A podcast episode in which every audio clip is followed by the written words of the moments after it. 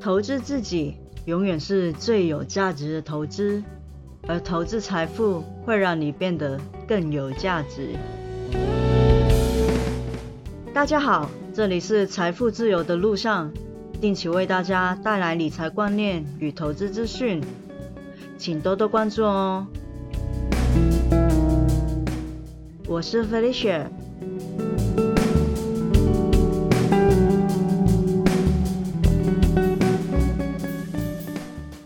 啊，新年第一周的开市，台股的表现还蛮不错的，而且目前已经蛮确定是在一万五千点的上面了。相信大家手头上有股票的话，应该也有赚到一点了吧。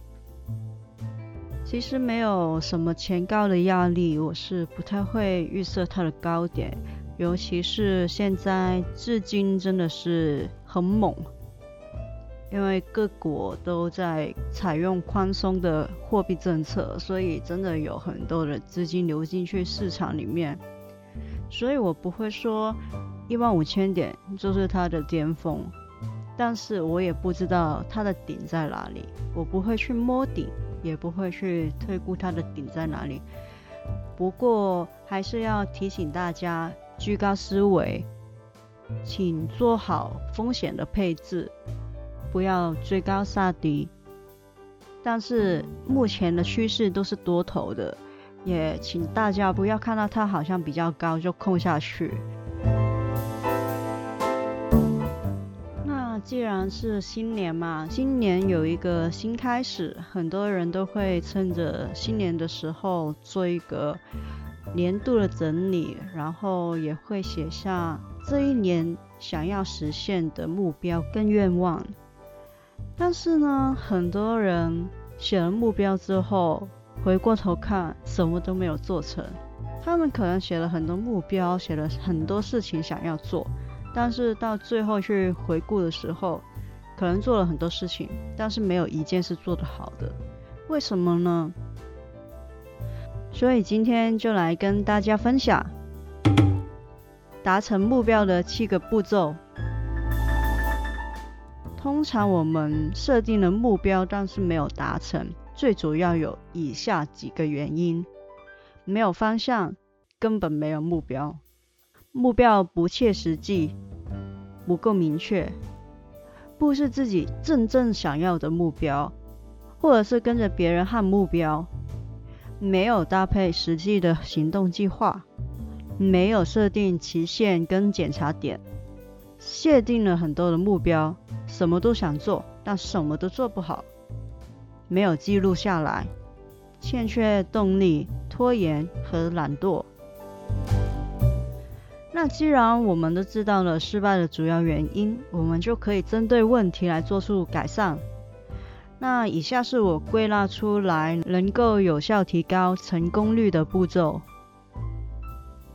第一，确立方向。如果你没有明确的方向，不太知道自己想要什么，不妨去想想生活中有什么事物你是非常的在乎的，或者是有什么生活中的事物你是非常的讨厌呢？比如说，我喜欢到了月底口袋还有剩钱的感觉，会让我很有安全感。又比如说，我很讨厌本来喜欢的裤子穿不下，长胖了的感觉真的很糟糕。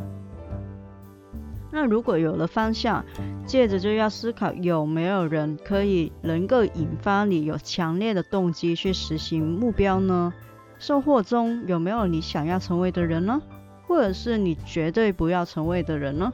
那个人身上有什么的特质、习惯、行为是让你欣赏他或者是厌恶他的呢？比如说，我很欣赏华人巴菲特，因为他投资很有眼光，会购入好的公司帮他赚钱，而且他很有耐心。又比如说，我很喜欢谢多燕老师的体态，他跳起舞来很有活力，做运动的样子也很专注，很吸引人。那我们就可以看看我们怎样也可以跟这些我们喜欢的人一样。步骤二，设定具体而且可以实现的目标。什么是可以实现的目标呢？当然是要考虑现实的情况。这一个我要中一亿元的头奖，这样子的目标就太不可控，也很不切实际。虽然说目标远大是好事，但是成功机会太低的话，这些目标都可以先放一边，慢慢来。就算你是想要成为跨国公司的老板，也得先从小公司做起嘛。所以我们先把一些可以实现的目标写起来，让我们自己慢慢建立起信心，以及掌握达成目标的技巧。所以目标不能太笼统，要明确、可量化，符合现实生活的状况。设定目标之后，不要空口讲白话，一定要把目标写下来，贴在当眼的位置，提醒自己。比如说，不要写我要发大财，因为发大财是一个太笼统的目标，你根本不知道发大财到底多大才叫发大财。但是你可以写，我要我的股票年损益多于 百分之十。 同样道理，不要写我要减肥，这样子太笼统了，可以写我要减重 六公斤， 就是有一个明确我可以量化的数值会比较理想。步骤三就是将你的目标转为可以行动的计划。比如说刚才的目标是我要减重 六公斤， 那你的计划就可能会是每个月要达成减重 两公斤， 每周要做两次有氧的运动，而且要多做拉筋伸展，控制热量摄取等等。步骤四，拆分目标成为小目标，把计划描述得更仔细，并且设定期限跟检查点。有时候我们定了目标，看似只有一项任务，但是认真去想的话，你会发现要完成这个目标，其实有很多事情要做。所以就算已经拟定了初步的计划，也要把那个计划的步骤拆分得更明确、更仔细，把大任务变成每天都能够执行的小任务。比如说刚才的计划是每个月要减重 两公斤， 每周做两次有氧的运动，多做拉筋伸展，控制热量的摄取。那详细的计划就可能会是逢礼拜二、礼拜五晚饭之前跑步四十分钟，其余的日子临睡之前拉筋半个小时，每天的热量控制在一千五百卡之内，早餐是五百卡，午餐是六百卡，晚餐是四百卡。月底的最后一天要量体重，看看有没有成功减重 两公斤。我的建议是可以用表格记录每一天的进度，检视有没有确实的实行，而且是必须记录下来。如果担心自己在途中会欠缺动力、不够毅力的话，可以在当中加入一些小奖励。比如说，如果我真的可以做到一个礼拜的话，我就奖励自己去看一部自己想看的电影。步骤五，列出行动计划可能会遇到的障碍，并且一定解决的办法，提前去想最坏的可能性，即便真的是遇到障碍，自己的心里已经有了准备，就可以很快的调整心情。而且如果你已经拟定了应对的方案，也可以协助你解决问题，让你遇到障碍的时候不会缓了阵脚。沿用之前的例子，减重的过程中可能会遇到的障碍是工作时、室外时很容易会超出所规定的热量。那解决的方案可能会是在前一天的晚上多煮一点自备午餐带回公司进食。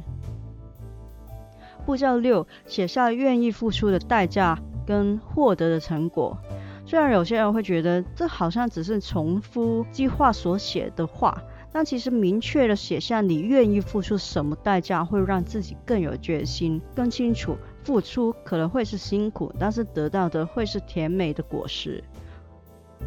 比如说愿意付出的代价是每周都要运动，不能当沙发马铃薯，要放弃吃心爱的甜点。可以获得的成果是有更好的体态，更明显的身材曲线，可以顺利的穿上所有我爱的裤子。最后一步就是定期回顾，持续的改进计划。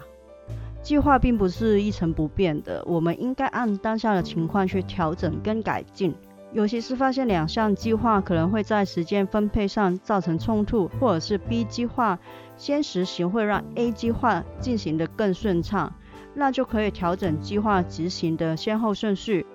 而如果发现按照计划进行却没有达到预期的效果，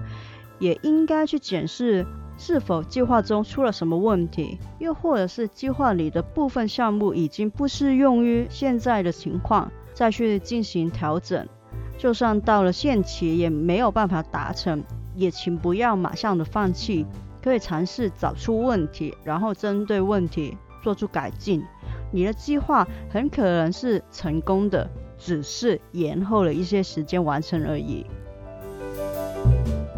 我相信如果你可以确实的执行这七个步骤，你的目标成功率就会大大提高。还有一些小撇步啦，比如说不要同一个时间设定太多的目标，也不要把目标都塞到一两个月之中，可以把目标分散到每一个月，不要把自己弄得太累，每个月专注做一个目标就很足够了。然后每天只做一件事就够了，大不了三件事已经是上限了，因为其实很多人可以自己运用的时间真的不多，所以一天做好一件事就很好了。如果你的时间真的比较多的话，那就三件吧。希望这些分享可以有助你达成你所规划的目标。今天的节目就到这里了，希望大家喜欢。如果喜欢的话，请多多订阅我的节目。如果想看文字版的内容，也可以上我的网站 double-u double-u double-u dot roadtofirenow dot com。 我是 Felicia， 下次见哦，拜拜。